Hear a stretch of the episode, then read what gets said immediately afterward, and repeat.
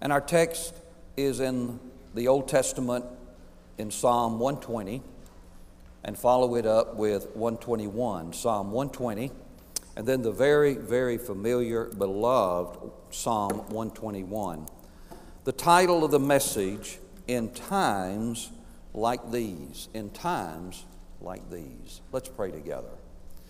Almighty God, the word that you have placed upon my heart, I pray now for what us old timers call the unction, the anointing of the Holy Spirit, to share this word coming directly from you, unblemished by a human messenger. And that we will receive your word into our hearts to the betterment of our lives and to your glory. Forgive us of our sins in the precious name of Jesus Christ, we pray. Amen. My prayer is that the title seizes your heart, and that is in times like these. I'm not going to begin to give a laundry list of everything that we are all concerned about today, because I know that there are concerns in our heart not only across our nation, but also, especially now, around the world, and the hardship and the suffering that is taking place. I've long subscribed to that motto that says when, when things, you know, seem to be not going right, that we are not to fix the blame, but we are to fix the problem. And I could stand here and you could stand here and talk about all of the ways that things are just not going the way they ought to. But I want to tell you, friend, what it's going to take to make it go like it ought to. Amen? To make it go like it ought to. The setting here, and I'm, I'm remiss so many times, one, Psalm 121 is a very favorite passage of mine. But I don't know that I have gone before it and saw the connection between Psalm 120 and 121. So I want to bring us up to speed here with Psalm 120. And that is, the author is speaking from a place of distress. He's speaking from a place where he would be saying, in times like these, that we are living in now and that I am living in now. And he says, In my distress, in my distress, I cried to the Lord, and he heard me. Deliver my soul, O Lord, from lying lips and from deceitful a deceitful tongue. He is in the midst of lies and slander. And then he says, But what shall be given to you? What shall be done to you, you false tongue? And what he is saying here in verse 4 sharp arrows of the warrior with coals of the broom tree, and that is, you will get as much as you give. That's the law of reciprocity in life there. That if you're going to be lying, if you're going to be deceitful, if you're going to slander me, you need to be aware that one day this thing can come back on you. And then I know that verse 5, 6, and 7 will seize our hearts.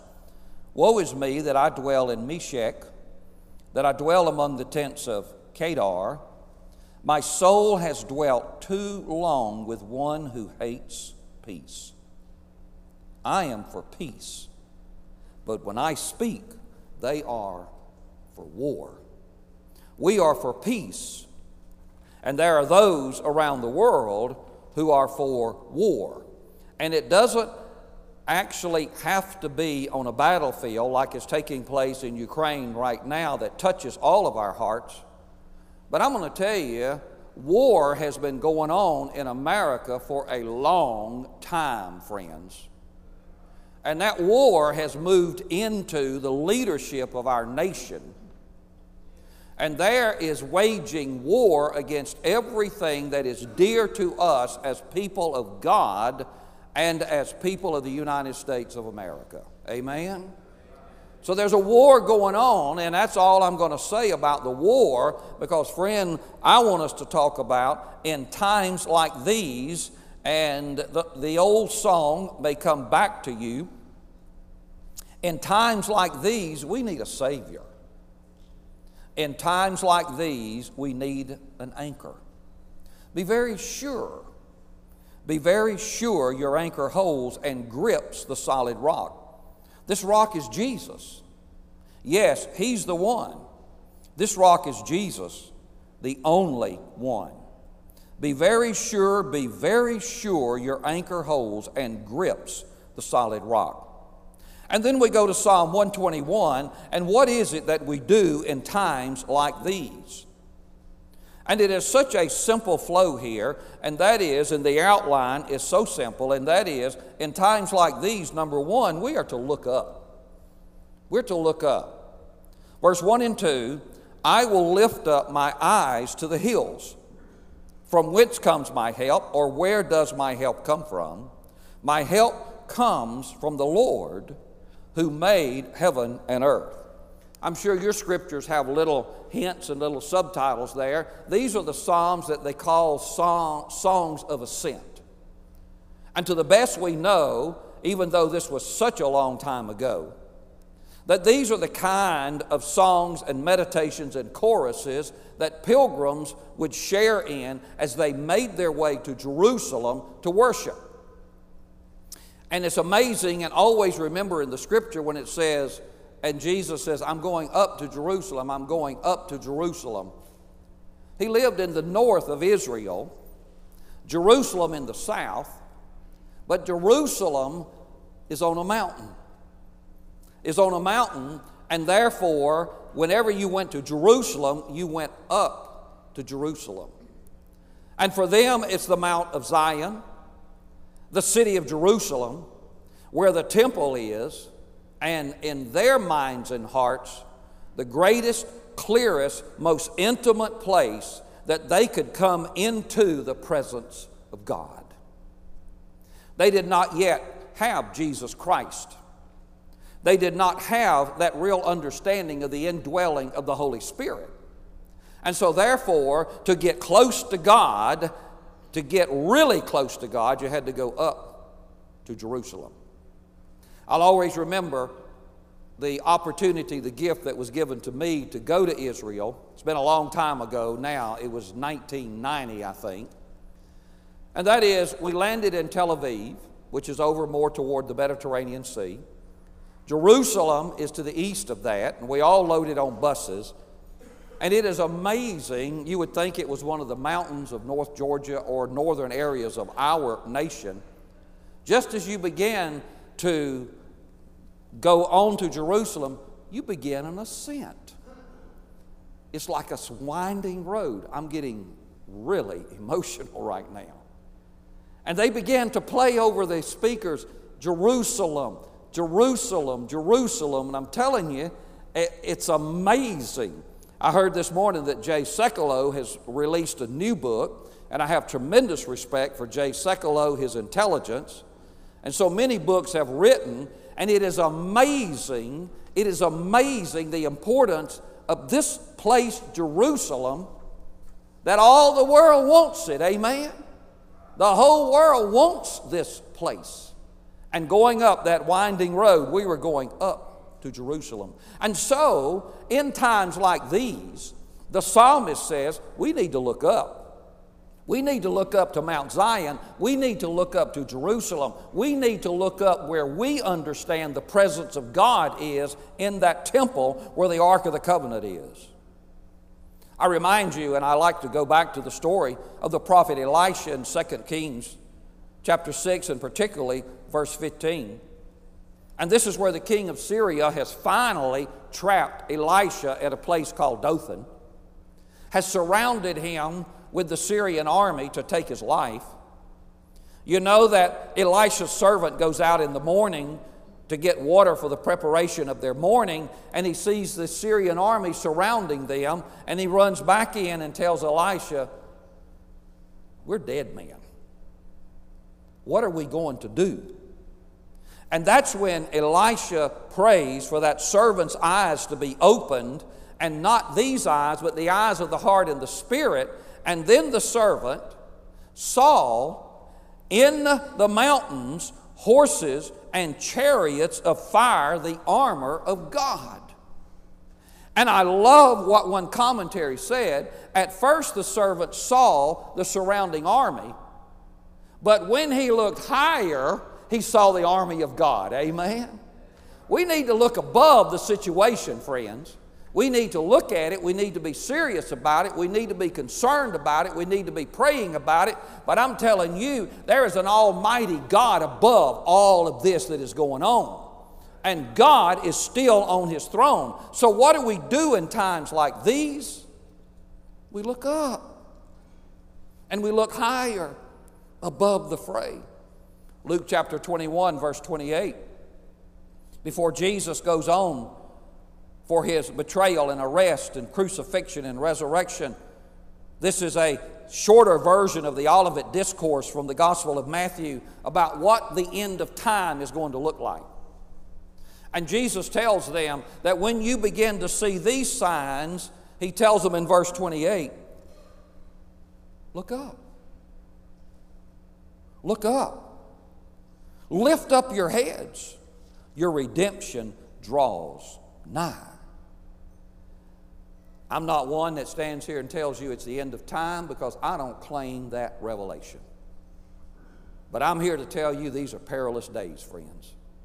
These are perilous days, and in these days, I believe that Jesus is telling us in times like these, look up, lift up your heads, because I'm telling you, Jesus does not have to come in that final second coming to make some things right, friend, Jesus can show up right now and straighten out some mess. Amen? And in your life, take this personal, not just a national or an international scene. And you got two choices. In times like these, we can either look up or we can look down. Psalm 42 5 has always been a challenging, meaningful verse when the psalmist says, Oh, my soul, why are you cast down? Why are you disquieted, meaning depressed and agitated? And I love the King James Version. I love the King James Version. And I heard Norman Vincent Peale, by recording, preach on this passage. And what a voice that he would say, Oh, my soul, why are you cast down? Why are you so disquieted? Hope thou in God, and you will praise Him. What do we do in times like these? We look up. We look up and hope in God.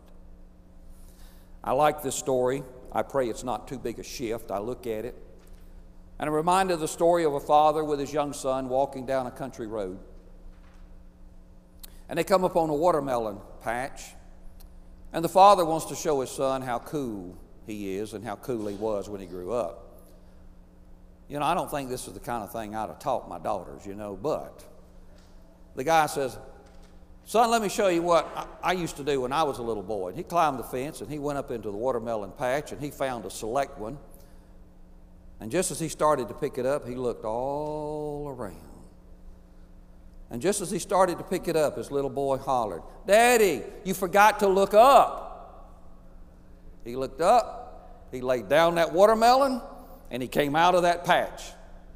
In times like these, let's not forget. The psalmist says, I'm going to look up. I'm going to look up. Where does my help come from? It comes from the Lord who made heaven and earth. Quickly, I want to emphasize, get all of this right. So, how do we do in times like these? The second two verses tell us to be still. Verse 3 and 4 He will not allow your foot to be moved. He who keeps you will not slumber. Behold, he who keeps Israel shall neither slumber nor sleep several weeks ago or months, I don't know, I emphasized that Psalm 46:10, which once again is an incredible verse for us. Be still and know that I am God. I will be exalted among the nations, and I will be exalted in the earth.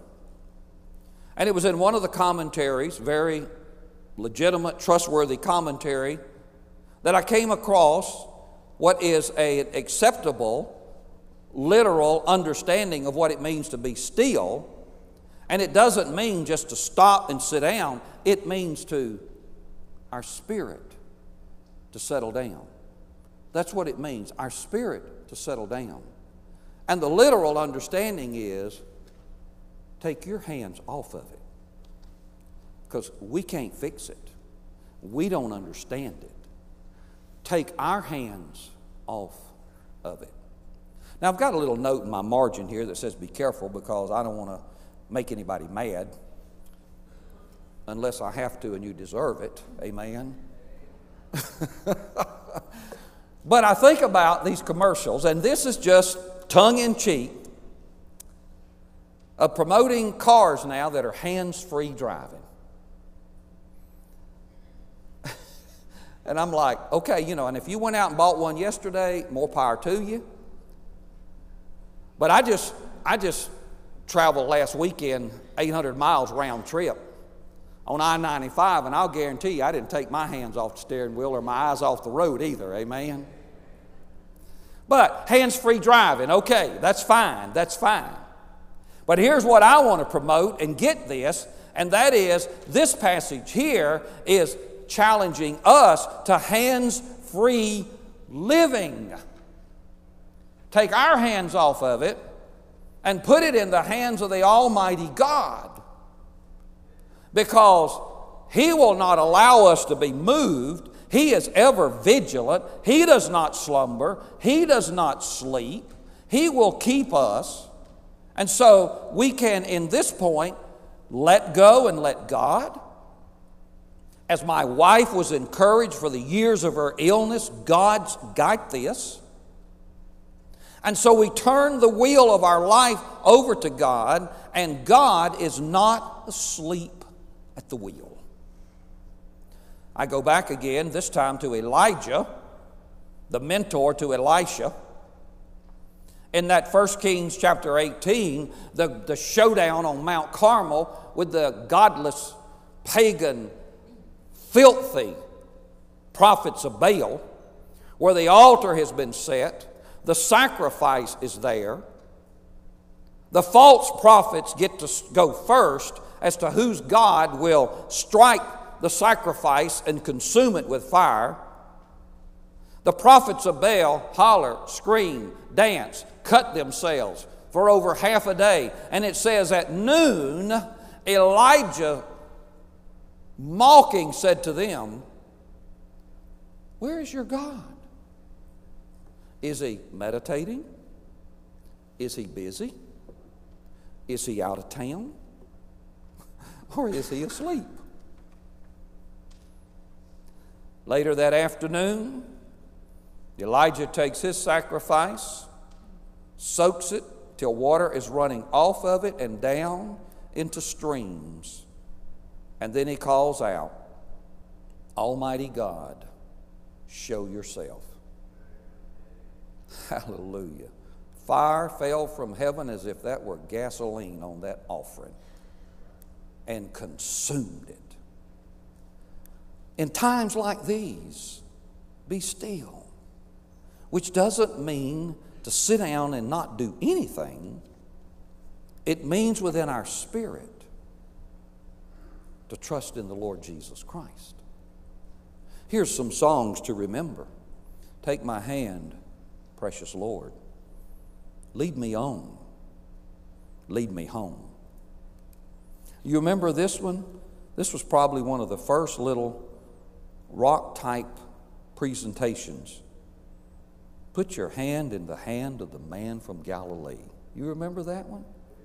He who steals the waters, put your hand in the hand of the man from Galilee. But my favorite, I believe, is put your hand in the nail scarred hand.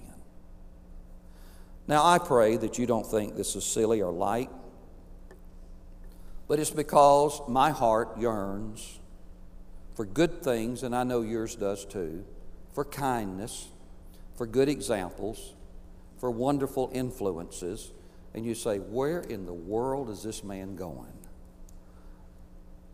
I'm going to consult Winnie the Pooh. What do you think about that? Precious stories. Such good, good talking to us about the way life should be. And this is my favorite line. At the end of stories, you see Winnie the Pooh and Piglet. I hope y'all know who these people are. Walking off into the sunset, and Piglet says, Winnie, what, Piglet? Will you hold my hand? And they go off holding hands. Be still. In times like these, take my hand, precious Lord. Take my hand. In times like these, the third thing that it says is do not be afraid. Do not be afraid. Verse 5 through 6 says, The Lord is your keeper, the Lord is your shade at your right hand. The sun shall not strike you by day, nor the moon by night. Six times in this brief psalm are words indicating watch over, keep you, or guard you. God is telling the pilgrims, those who are crying in times of need and times like these, I'm watching over you. I will keep you. I am guarding you. And I just thought this was such a marvelous point to embrace in our heart. That one of the most awesome, unique insights of the Psalms, of the Psalms, is that the maker of heaven and earth would take the time or the trouble to keep watch over us or to be mindful of us. Pagan, ancient, antiquity, portraits, psalms, and cries cry out to gods who do not exist and they don't get an answer. But this psalm says, I will lift up my eyes to the hills. Where does my help come from? My help comes from the Lord who made heaven and earth. And I realize that some may think he is too busy or he doesn't care, but I'm telling you, he takes the time and he takes the trouble to watch over us. That's what Psalm 8 4 says. What is man that you are mindful of him, that you visit him, that you visit him? Do not be afraid.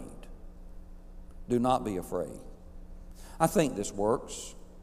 I looked it up again when I got into my library this morning. Charles Allen, in one of his books entitled You Are Never Alone, tells us that when trouble comes, we need to look at our hand and identify each of the fingers of steps that can help us in times like these. It's so common sense. Number one, he says, we need to get the facts. You know, sometimes we make something out of something that's not something. That was pretty good. I think I'm going to write that down. We make something out of something that's not something. And once we get the facts, we begin to realize what we're dealing with. And I like the story of the little camping club that went out together and they were camping and they were settling down. And one of the members took a little walk in the woods and a little while later came back just breathless. What's wrong?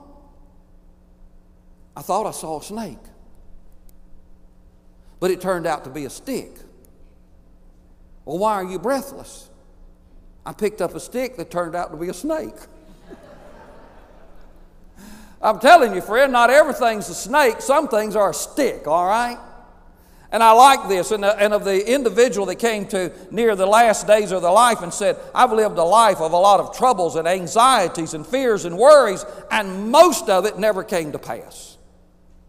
Never came to pass. The second thing is action. You know, there's some things that God expects us to take care of. Tony Evans was good this morning, and he was talking about the favor of God and the blessings of God, and that when we cry out to God and He blesses us, guess what He expects us to do? He expects us to go out and bless somebody else. There's action that we can take, there are things that we can do. The third thing is that of inspiration. Jesus Christ is our greatest inspiration. And there's that cloud of witnesses of Hebrews chapter 12 that are cheering us on. And number four is to trust in God. And number five is to be comforted and assured of eternity. Do not be afraid. The maker of heaven and earth knows us, knows our hearts. He takes the time. I don't know if the word trouble is the right word, but He takes the time to keep watch over us and to be mindful of us, and we are never, never, never alone, and He will never, never, never forsake us or leave us. And so do not be afraid. And the last, in times like these, keep on keeping on.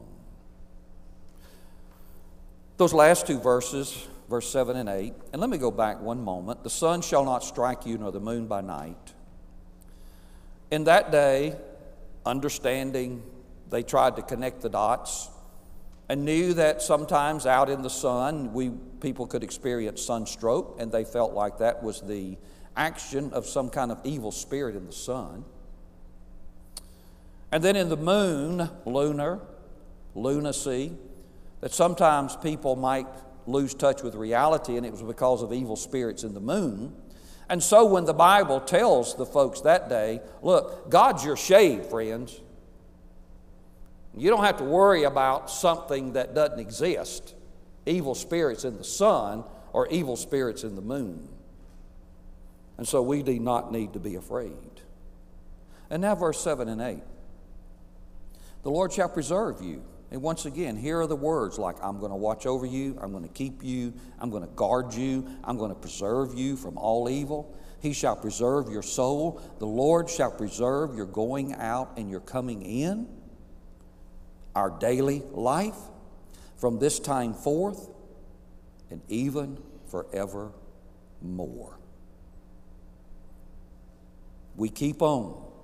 God is watching over us. God will complete the work that He has begun in us, and God will receive us into His eternal presence, safe and secure, one day. I think I've got the time, and I must read this. It is so heart touching. This is out of Charles Allen's book, You Are Never Alone. It's a letter discovered that comes out of 1800s and a little boy named John Todd from Rutland, Vermont. His parents passed as life was so fragile with diseases then. And they had to find a place for him. And an aunt that he had never met and lived quite a ways off sent the word that send John to me. He grew up he became a minister. And as that aunt began to come to contemplating the advancing of her days, she got in touch with the nephew that she had raised and was concerned about what's the journey going to be? What's it going to be like? This is the letter that was found from John Todd, now an adult. It is now 35 years since I, a little boy of six, was left quite alone in the world. You sent me word you would give me a home and be a kind mother to me. I have never forgotten the day when I made the long journey of 10 miles to your house. I can still recall my disappointment when instead of coming for me yourself, you sent one of your laborers to fetch me. I well remember my tears and my anxiety as perched high on your horse and clinging to the man who came to get me. I rode off to my new home. Night fell before we finished the journey, and as it grew dark, I became lonely and afraid. Do you think she'll go to bed before I get there? Oh, no, he said reassuringly. She'll sure stay up for you. When we get out of these here woods, you'll see her candle shining in the window. Presently, we did ride out in the clearing, and there, sure enough, was your candle. And I remember you were waiting at the door. that you put your arms close around me and you lifted me, a tired and bewildered little boy, down from the horse. You had a big fire burning, a hot supper waiting. After supper, you took me to my new room. You heard me say my prayers, and you sat beside me until I fell asleep. You probably realize why I'm recalling all this to your memory. Someday soon, God will send for you to take you to a new home. Don't fear the summons. God can be trusted to do as much for you as you were kind enough to do for me so many years ago. At the end of the road, you will find a love and welcome waiting. You'll be safe in God's care.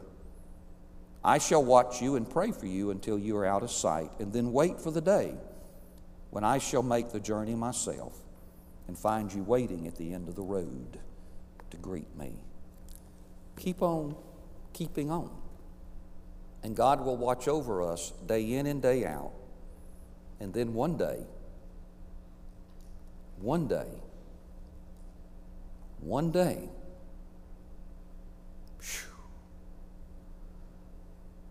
the glory and the light and the brightness of heaven and God Almighty Himself will be standing in the door of the Father's house in times like these.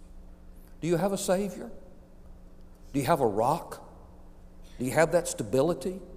If not, that's why we sing a hymn of invitation. Will you come to Christ? Will you come to His church?